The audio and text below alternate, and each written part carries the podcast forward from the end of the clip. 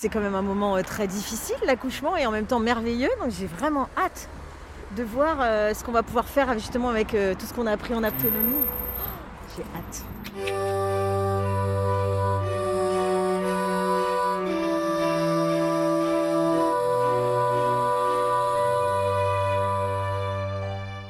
Un papa, une maman, épisode 6. Ça m'a totalement rassurant en fait euh, d'avoir des professionnels qui nous conseillent parce que euh, moi, si c'est une garde partagée, j'aimerais le plus vite possible l'avoir vraiment de façon euh, partagée. En plus de la sage-femme, Pascal et Florence sont suivis par un psy spécialiste de la petite enfance, un suivi qu'ils estiment indispensable pour être en phase l'un avec l'autre et s'assurer de la solidité de leur projet. L'un des grands sujets abordés dans le cabinet, ça a été la garde du bébé à venir. Pascal et Florent ont chacun leur appartement, ils ont prévu d'élever leur enfant en garde partagée à partir du moment où il sera suffisamment grand. On, crée une famille, mais pas un foyer. Voilà, donc il y a deux foyers et, l'enfant il sera aussi dans mon foyer assez rapidement. Mais j'étais presque encore une fois, très péremptoire et peut-être que j'avais tort. mais je disais, voilà, il, faut que très vite, euh, Pascal, pour défusionner, que l'enfant soit avec moi, parce que sinon, je ne vois pas comment je pourrais avoir ma place. Pascal, voilà, qui, elle, pensait que c'était peut-être un peu tôt euh, de faire une garde partagée.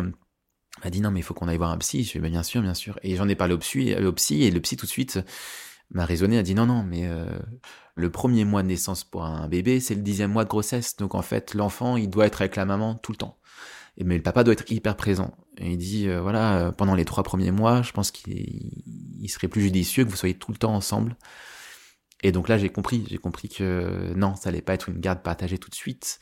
Mais pour moi, il y a eu un, un, mot d'un professionnel. C'est, c'était un avis d'un professionnel. Donc pour moi, il était même plus question de discuter. Euh, c'était comme ça et qu'on n'allait pas faire débat. Et bien sûr, Pascal, j'allais être là pendant les trois premiers mois. Ça a rassuré Pascal et ce sera comme ça. On a quand même des chambres qui se ressemblent beaucoup. On a pris le même lit évolutif, euh, on prend le même matelas allongé, on prend voilà, il y a beaucoup de choses qu'on a choisies ensemble. Euh, et du coup, je pense que voilà, le fait d'habituer cet enfant à être avec ses deux parents à un endroit ou à l'autre, euh, puis progressivement, voilà, qu'on ait des moments où on est au bout de trois mois euh, tout seul euh, dans un endroit avec lui pendant une journée, puis après ça pourra peut-être aller à deux jours. Voilà. De toute façon, ce sera aussi l'adaptabilité de, de l'enfant euh, qui va nous faire aller plus ou moins vite. Voilà, si je vois que le, ce petit bonhomme, il a aucun problème à passer deux jours avec son papa au quatrième mois, bah on essaiera. Voilà, et puis si c'est très difficile pour lui, bah, on fera une journée, quoi. Voilà, non, mais on, va voir, hein, on va nous, on sait qu'au final, on veut arriver à une garde partagée de cet enfant, mais euh, le chemin euh, sera ce qu'il sera. On a défini les trois premiers mois, on a défini le futur un peu plus lointain quand il aura, je sais pas, deux ans, et on n'a pas forcément défini euh, l'entre-deux. Ça, ce sera vraiment à nous de nous adapter aussi en fonction des réactions de, notre enfant. Et le, le futur un peu lointain, tu l'évoquais, vous l'imaginez comment? Moi, j'ai envie d'une famille, une vraie famille. Alors, euh, ça peut être une famille où, euh, comme pour nous, euh, tu vis pas sous le même toit. Des, projets familiaux, c'est-à-dire autour de l'enfant. Par exemple, partir un peu en vacances ensemble, fêter, enfin les fêtes importantes, les faire ensemble. voilà, avoir peut-être un moment dans la semaine où on, les, on passe tous les trois, pourquoi pas. Ce sera aussi à définir avec Florent. On en a parlé, on n'a rien arrêté complètement, mais j'ai l'impression qu'on a un peu les mêmes idées. Après, Florent, il est très prudent parce que, en fait, comme il voit que depuis deux ans, euh, il n'y a pas eu d'homme dans ma vie, mais comment veux-tu qu'il y ait un homme avec un projet euh, d'enfant, avec un autre homme? Enfin, c'est juste quelque chose auquel je ne pense pas, qui ne me frustre même pas qui ne me fait même pas envie. Voilà, donc euh, je pense que Florent est plus inquiet de cette espèce d'autonomie, de, liberté et de que moi. Moi, je suis pas inquiète de ça, c'est pas du tout dans mes priorités mais ça le sera, ça viendra forcément.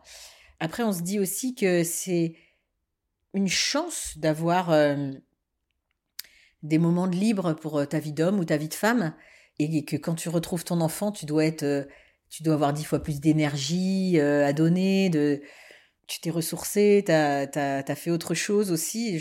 Je, pense que ça peut être bénéfique si on le gère bien. Ça peut être une belle famille, justement, euh, où chacun s'épanouit, où euh, on est trois à s'épanouir.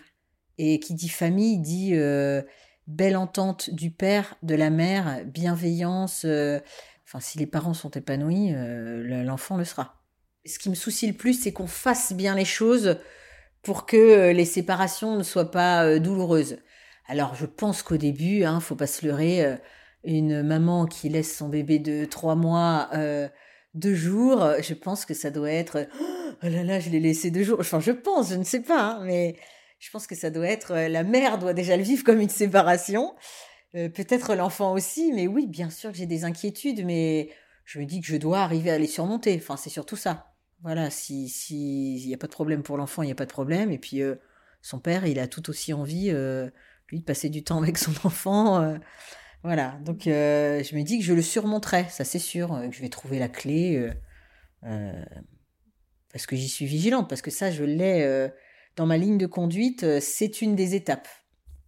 Mais comme je ne l'ai pas encore vécu, je ne peux pas savoir si ça va être facile ou un peu difficile. La grossesse se poursuit et en janvier 2021, quelques jours après la séance d'autonomie d'ailleurs, Pascal doit faire une écho de croissance. Étant âgée, euh, forcément, euh, on doit contrôler davantage la croissance euh, du fœtus. Donc, je fais mon écho du troisième trimestre, en fait, où on me dit que ça va, mais en fait, moi, je remarque qu'il est tombé à, au 20e percentile au lieu du 50e. ce qui veut dire qu'il il est dans les 20% de bébés aussi petits au lieu d'être pile poil à la moitié. Bon, je pose la question à la sage-femme et elle me dit de toute façon, vous avez une écho de croissance là très bientôt. On va l'avancer un petit peu et voilà. Et donc le, j'ai plus si c'est le 3 ou le 5 février, je fais une écho de croissance. Et là, badaboum, patatras, euh, le bébé est tombé en dessous du cinquième percentile, au troisième percentile. C'est-à-dire qu'il a un retard de croissance intra-utérin, alors que jusqu'à présent, il grossissait très très bien. Donc là, évidemment, dans ces cas-là, faut en chercher la cause. La sage-femme qui me fait mon échographie, qui est géniale, qui est en ville, me dit bon moi dans ces cas-là, c'est trop important, je renvoie vers le CHU, euh, je vais les appeler moi-même pour prendre un rendez-vous. Dans 15 jours, on va recontrôler ça. Euh. Euh, donc je refais cet écho de croissance le 18 février, donc vraiment 13 jours après avoir fait la première. Et là, on me confirme que non seulement il est au cinquième percentile ou en dessous, mais qu'en plus, c'est dû à mon artère ombilicale qui s'est mise à ne plus bien vasculariser. Donc déjà, j'étais pas très rassurée, et surtout, là, on me dit, ben, moi, je vous laisse pas repartir, vous allez chercher vos affaires, vous avez une heure et demie pour faire une petite valise de trois jours. On va vous garder et pendant trois jours, on va vous faire des examens euh, très réguliers, euh, quatre fois par jour, des monitorings, euh, et on va recontrôler avec un écho Doppler, donc si, voilà, comment vascularise cette artère ombilicale. Ça me fait super bizarre qu'on me dise je vous garde. Moi je dois accoucher le 17 avril, on est le 18 février quoi. Donc je rentre chez moi et là je, j'étais en panique, je fais mes affaires. Alors j'ai par chance, euh, donc Florent n'était pas là, mais euh, il me dit appelle euh, tes amis et tout ça. J'appelle mes amis qui me disent on te laisse pas faire ta valise toute seule, on vient, on se retrouve avec trois copines à la maison en train de m'aider à prendre le nécessaire. tu sais, j'étais en panique, alors je savais plus quoi prendre, je comprenais pas ce qui se passait, j'avais peur pour mon bébé à partir du moment où on te dit on vous hospitalise alors que moi j'allais très bien c'est forcément qu'il y a un danger pour mon bébé. Donc là, j'étais vraiment, vraiment pas bien. Et euh, je reste donc trois jours en ce qu'on appelle l'unité de grossesse euh, pathologique. Et euh, au bout des trois jours, j'ai dit bon bah alors je sors quand? Et on me dit ah non mais vous sortez pas là, vous allez rester probablement jusqu'à l'accouchement.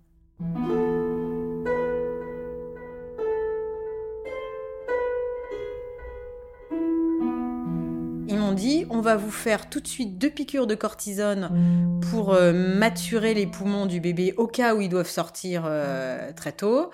Et on va essayer d'aller jusqu'à la semaine 34. Donc pour eux, c'est euh, voilà dans le développement, c'est quelque chose de, de, plus facile pour eux à 34 qu'à 32. Donc on essaye d'aller jusqu'à la semaine 34. Et voilà. Et, ça a été sempiternellement comme ça. On essaye d'aller à, à la fin de la 32, on essaye d'aller à 33, on essaye d'aller à 34, on essaye, voilà. Ils m'ont dit, oh, on ne sait pas si vous allez à 34, mais en tout cas, on essaye de gagner du temps. Chaque jour compte. l'unité de grossesse pathologique au, CHU, elle est, enfin, elles sont formidables. Hein, les, les femmes là-bas, il y a une équipe formidable, mais mais c'est quand même, t'es hospitalisé, t'es alité voilà, ta fin de grossesse, elle est plus du tout aussi euh, étincelante que, que le reste, quoi, que ce que tu as vécu jusqu'à présent. Je me faisais une joie de, de pouvoir euh, faire les boutiques, de pouvoir euh, acheter des choses pour mon bébé, de pouvoir terminer cette chambre, de pouvoir l'accueillir, penser à ça, avoir terminé le matériel et pouvoir penser à sa venue. Et là, tu es dans la terreur tous les jours. Enfin, la terreur, oui, tu as peur tous les jours quand même.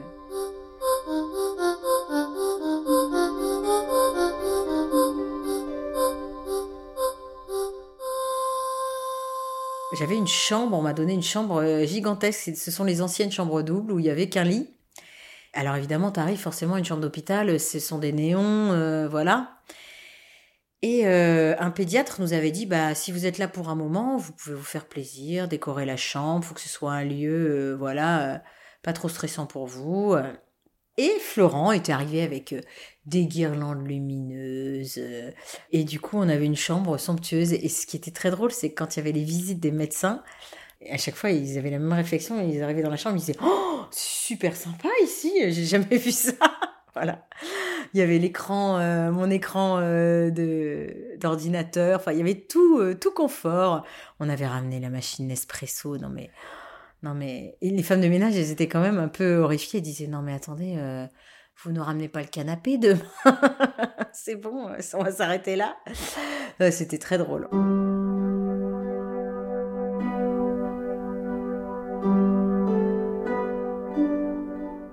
Il y a eu un épisode assez drôle. Euh, un jour, j'entends une voix d'homme qui dit Pascal, est-ce que je peux rentrer? Je dis oui, oui. Et en fait, c'était un collègue c'était mon violon solo. Euh, je lui ai dit, mais qu'est-ce que tu fais là? Je, euh, On n'a pas le droit d'avoir des visites. Et il m'a dit, bah nous, on est dans la chambre juste à côté, en fait, avec ma femme. C'était très drôle. Donc ça, c'était chouette. Sauf qu'elle, elle a accouché le soir même, donc euh, on s'est pas vu longtemps. Mmh. Voilà. Et t'avais ton violon aussi. Et j'avais mon violon, j'avais pris mon violon.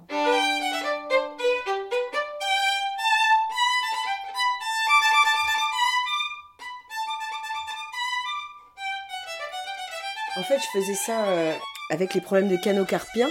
T'as envie quand même d'essayer de remuer les doigts et d'essayer de voir si, si ça marche, si t'arrives à, à les bouger et tout ça. Et donc, euh, à la maternité, Vivaldi, euh, c'était mon petit entraînement, voilà. C'était pour voir si t'arrivais encore à jouer. Si j'arrivais encore à bouger les doigts. Non mais c'est, tu peux pas fermer la main, serrer un verre, t'as les doigts tout gonflés et tout. voilà. Donc des fois, je, des fois, j'essayais de de faire des petites choses comme ça.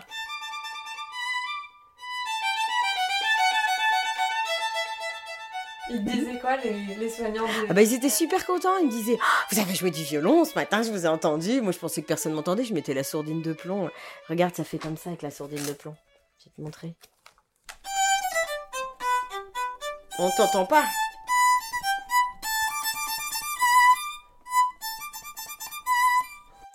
ça à la maternité pour pas embêter toutes les chambres et tout. Tu mets ta petite sourdine de plomb et tu regardes si tes doigts marchent toujours. Et les, et les sages-femmes euh, m'avaient dit ah, On vous a entendu, vous avez joué ce matin. Euh. J'étais un petit peu gênée. Ils m'ont dit Ah non, mais vous savez, c'est sympa, hein, nous. Euh, nous, ça nous change, on n'a pas l'habitude. Elles étaient très contentes. Donc voilà, ouais, c'était, c'était rigolo quand même. Tu avais le droit de faire quoi à l'hôpital? Est-ce que tu avais le droit de te lever? Alors, j'avais le droit de me lever. Euh, j'avais pas le droit aux visites, sauf, elles ont été super sympas. Florent avait le droit de venir deux heures le soir. Euh, euh, bon, bien entendu, masqué et tout ça, test PCR. mais c'était un des seuls services où, les papas ont le droit, hein, vraiment. C'est pour que je pense que les femmes supportent ça mieux. Euh, mais sinon, euh, ouais, dans les autres services, euh, c'est aucune visite. Hein. À cause du Covid. À cause du Covid, bien sûr. C'était la fin de ma, ma, ma résidence, donc j'étais plus disponible et donc je travaillais la journée, je faisais du montage. Alors, petite pause pour préciser un détail assez important.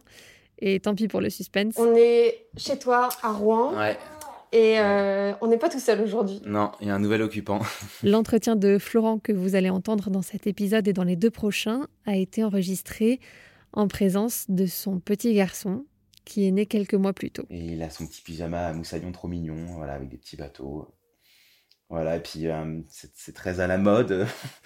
je lui ai mis un body manche longue, un peu comme les skaters, tu sais, un body manche longue avec un petit pyjama au-dessus, donc euh, c'est plutôt, plutôt classe.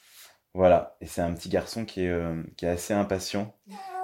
Et donc il va pleurer, mais c'est vraiment des petits pleurs juste pour dire occupe-toi de moi. C'est vraiment pas des pleurs. Dès qu'on arrive, il fait des sourires. Non, il est vraiment chouette. Attendez-vous donc à entendre des bruits de tétines et des babillages de bébés.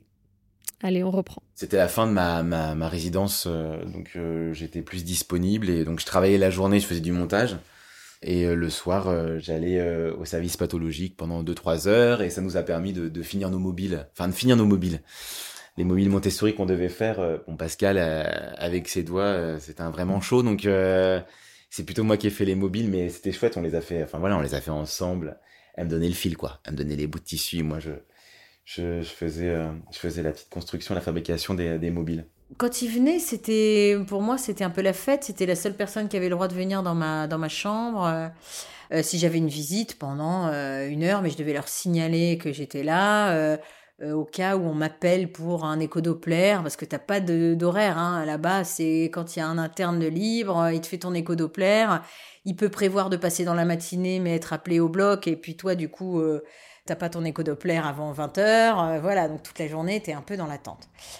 Les... C'était assez rythmé quand même, les monitoring étaient assez rythmés, il y en avait trois par jour, un le matin, le midi, un le soir.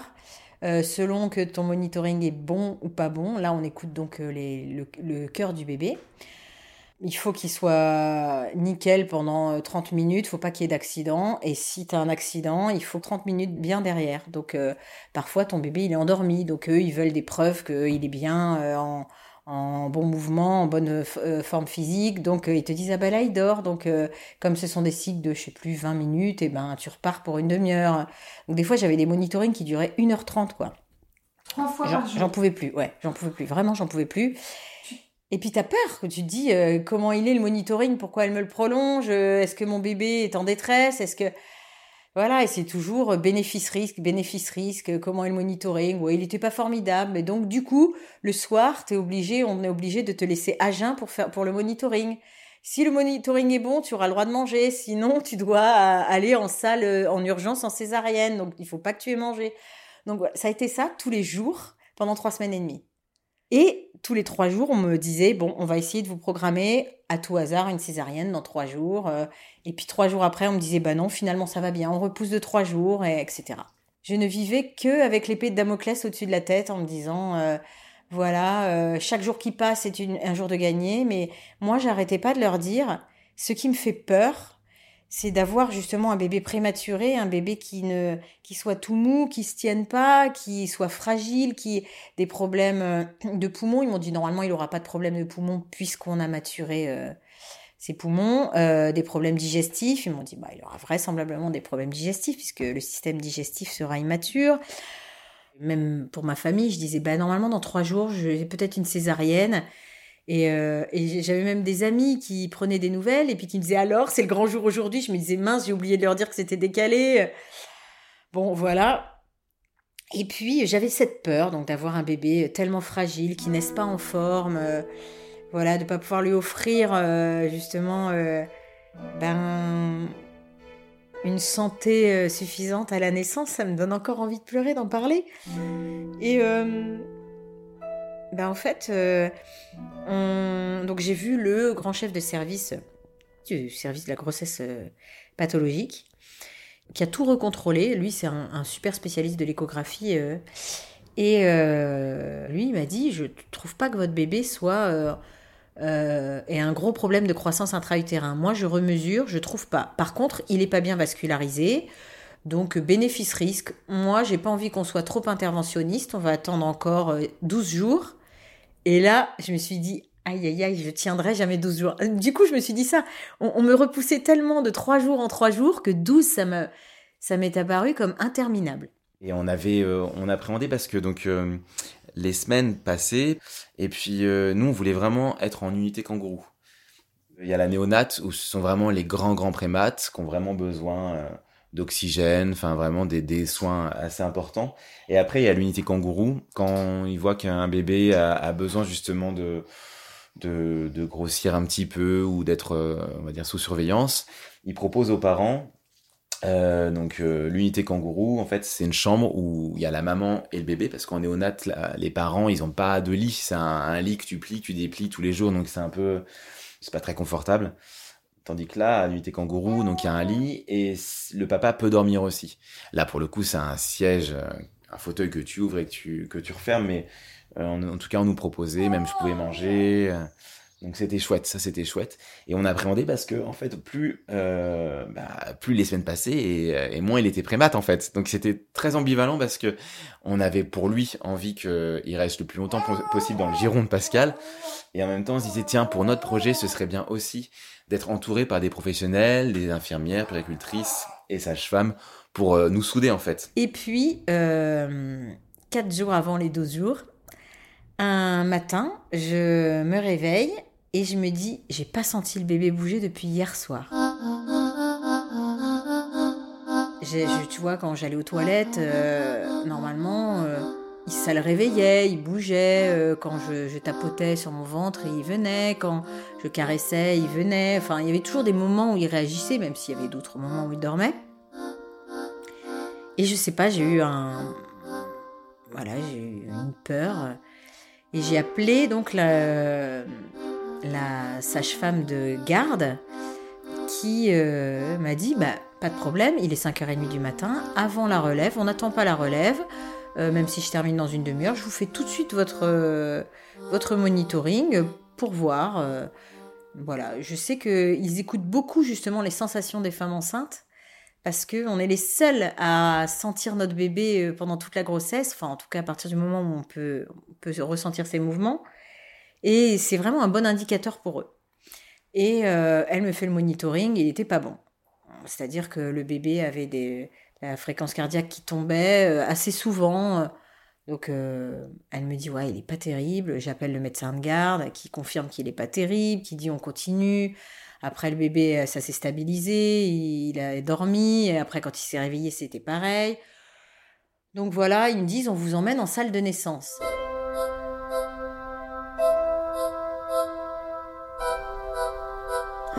Et là, je leur dis, euh, attendez, euh, je peux quand même euh, appeler le papa, je vais accoucher ou pas? Ils m'ont dit, bah, appelez le papa, dites-lui de venir, on va pas vous ouvrir le ventre en trois secondes, il faut qu'on vérifie encore, on va continuer les examens.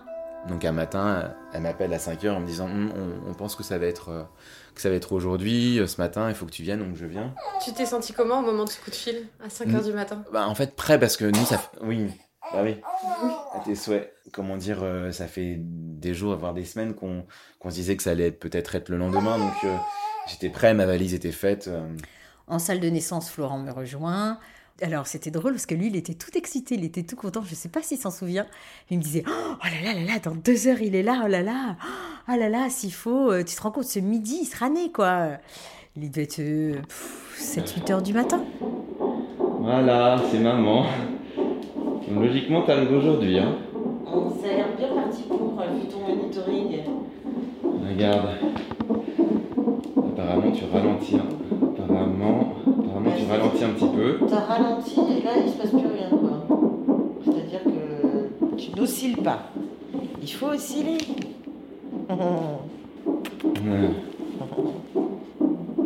Toi, toi, t'es ici. Et la petite porte, elle sera là.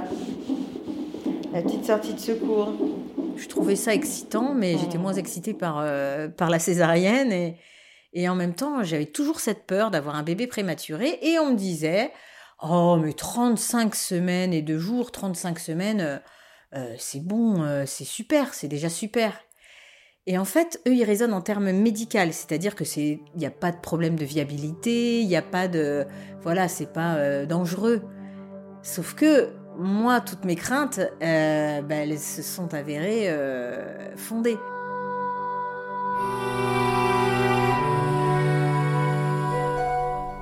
Un papa, une maman est un podcast original de Sixteen Lys. La mélodie interprétée au violon par Pascal est issue du concerto numéro 3 premier mouvement de Vivaldi. La musique est composée par Ludwig Broch et l'illustration est de Pauline Ramos.